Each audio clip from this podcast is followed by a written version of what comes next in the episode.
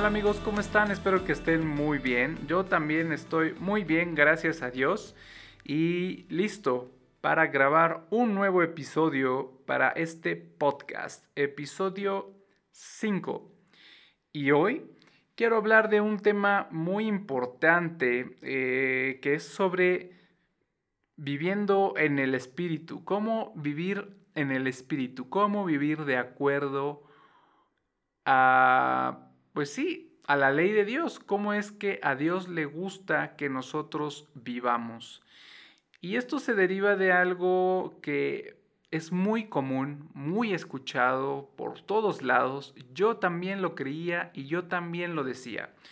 Y es que la vida cristiana es aburrida, que los cristianos son aburridos, que los cristianos no son libres y se autolimitan y dicen no a muchas cosas que son divertidas y que son buenas y normales desde el punto de vista hmm, humano, ¿vale?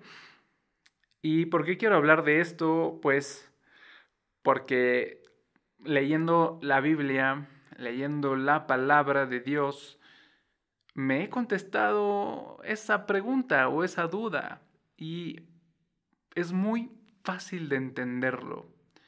¿Por qué los cristianos dejamos de hacer cosas que en el mundo, en la vida humana normal, entre comillas, son cosas buenas? Y es que no son buenas. Eh, por ejemplo, emborracharnos o, bueno, salir de fiesta y tomar una que otra copita, ¿no? Tomar unas copitas, desinhibirnos, reírnos y tal. ¿Por qué eso no lo hago yo? Puedo decir, en primer lugar, y muchas veces me lo han dicho, eh, que no tomo porque soy cristiano, ¿vale? Y sí, pero no es realmente esa eh, la razón, sino porque me hace daño. Y ahí se entrelaza con el ser cristiano. Dios, Jesucristo, nos dijo que dejáramos de hacer ciertas cosas. Y hablando del emborracharnos, nos dijo que no nos embriaguemos. ¿Por qué? Pues porque nos hace daño. Y es una cosa con la otra. No tomo porque me hace daño y porque soy cristiano. Dios me dijo que no lo hiciera. ¿Por qué? Porque me hace daño y porque Dios solo quiere lo mejor y solo quiere cosas buenas para mi vida. Y pues bueno, más o menos eh, planteando esa, esa tesis o esa idea, pues vamos a leer ¿Qué dice la Biblia sobre esto? Vamos a leer en el libro de Romanos, en el capítulo 8, titulado Viviendo en el Espíritu, y vamos a leer los versículos 5 y 6. Esta es la versión Reina Valera contemporánea y dice así, porque los que siguen los pasos de la carne fijan su atención en lo que es de la carne, pero los que son del Espíritu la fijan en lo que es del Espíritu porque el ocuparse de la carne es muerte, pero el ocuparse del Espíritu es vida y paz. Amén. Entonces aquí hay dos, hay dos cosas. Eh, divide, digamos, la vida en dos cosas o en dos aspectos. El aspecto de la carne y el aspecto del espíritu. Y nos dice que aquellos que viven eh, de acuerdo a la carne. ¿Y qué es la carne? Pues básicamente los instintos y este deseo por hacer las cosas, y por eso se llaman deseos carnales, porque son de la carne. Y hay otra, otra forma de vivir que es de acuerdo al espíritu. ¿Y, ¿Y qué es vivir de acuerdo al espíritu? Pues como lo dicta Dios, como lo dicta Dios en su maravillosa palabra.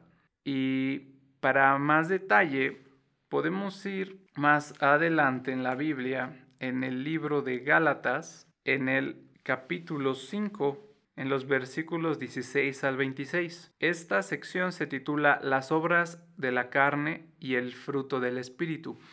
Aquí nos dice exactamente de manera enunciativa, más no limitativa, es decir, nos denuncia algunas cosas que hace la carne, pero no son solo esas, hay muchas más y vamos a leer sobre ellas y continuamos meditando en la palabra. Entonces dice Gálatas capítulo 5 versículos 16 al 26.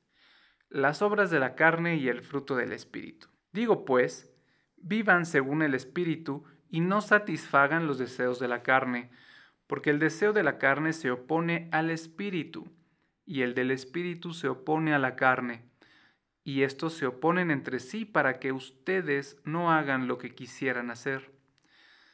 Pero si ustedes son guiados por el Espíritu, no están ya sujetos a la ley.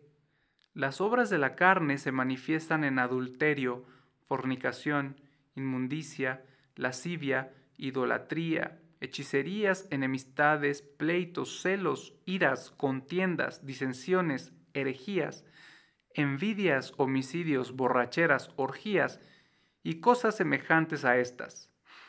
Acerca de ellas les advierto, como ya antes les he dicho, que los que practican tales cosas no heredarán el reino de Dios.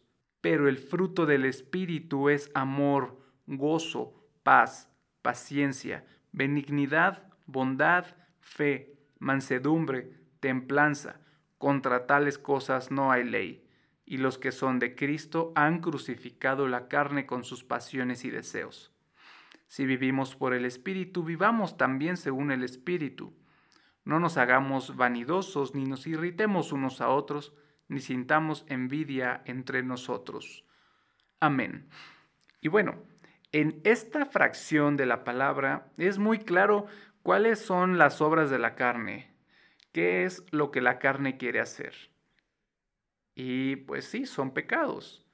Es adulterio, fornicación, inmundicia, lascivia, idolatría, ira, celos, pleitos.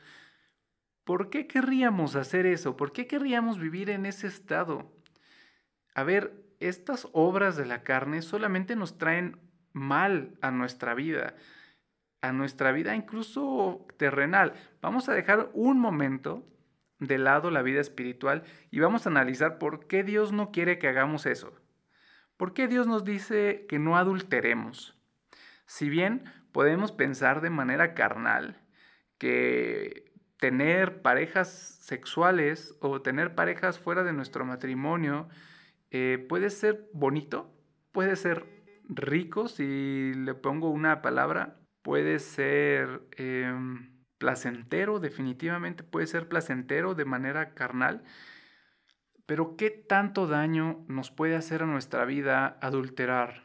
En primer lugar, acaba con nuestra relación, nuestra relación de pareja, nuestra relación amorosa con nuestra pareja, termina, acaba y de muy mala manera.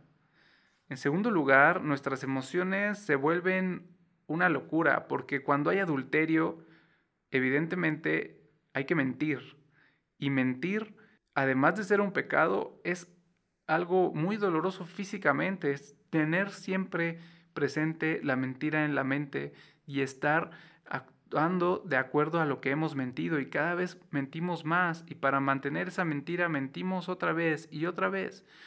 Entonces eso no nos puede traer nada de bien a nuestra vida. Ahora si le metemos la parte espiritual, Dios nos ha dicho que eso está mal y es un pecado y el pago del pecado es la muerte, como lo dice la palabra. Entonces, definitivamente Dios lo único que quiere para nosotros es el bien. Quiere Dios que vivamos bien y por eso nos manda a evitar lo que la carne quiere. ¿Por qué?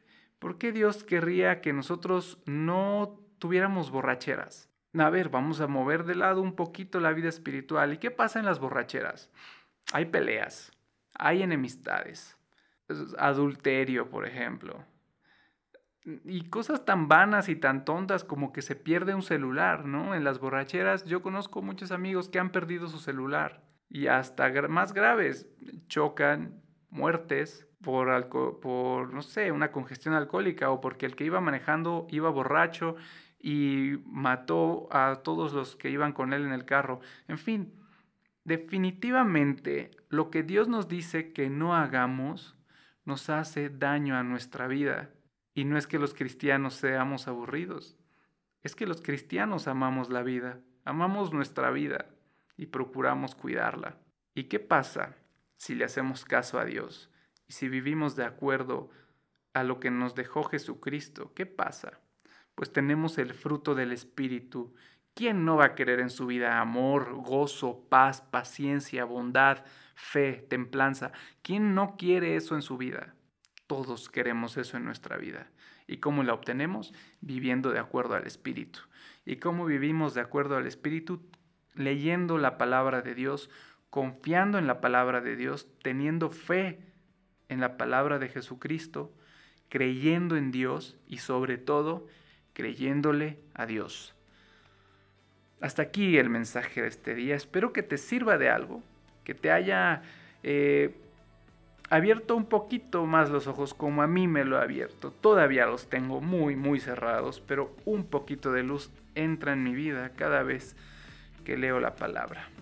Que tengas una excelente tarde, un excelente día y muchísimas gracias por escuchar este mensaje. Si conoces a alguien que le pueda interesar el mensaje, que le pueda ayudar un poquito más, eh, un poquito a su vida para pues estar más cerquita de Dios, adelante compártelo y no me queda nada más. Muchas gracias, que tengas una excelente vida y que Dios te bendiga. Adiós.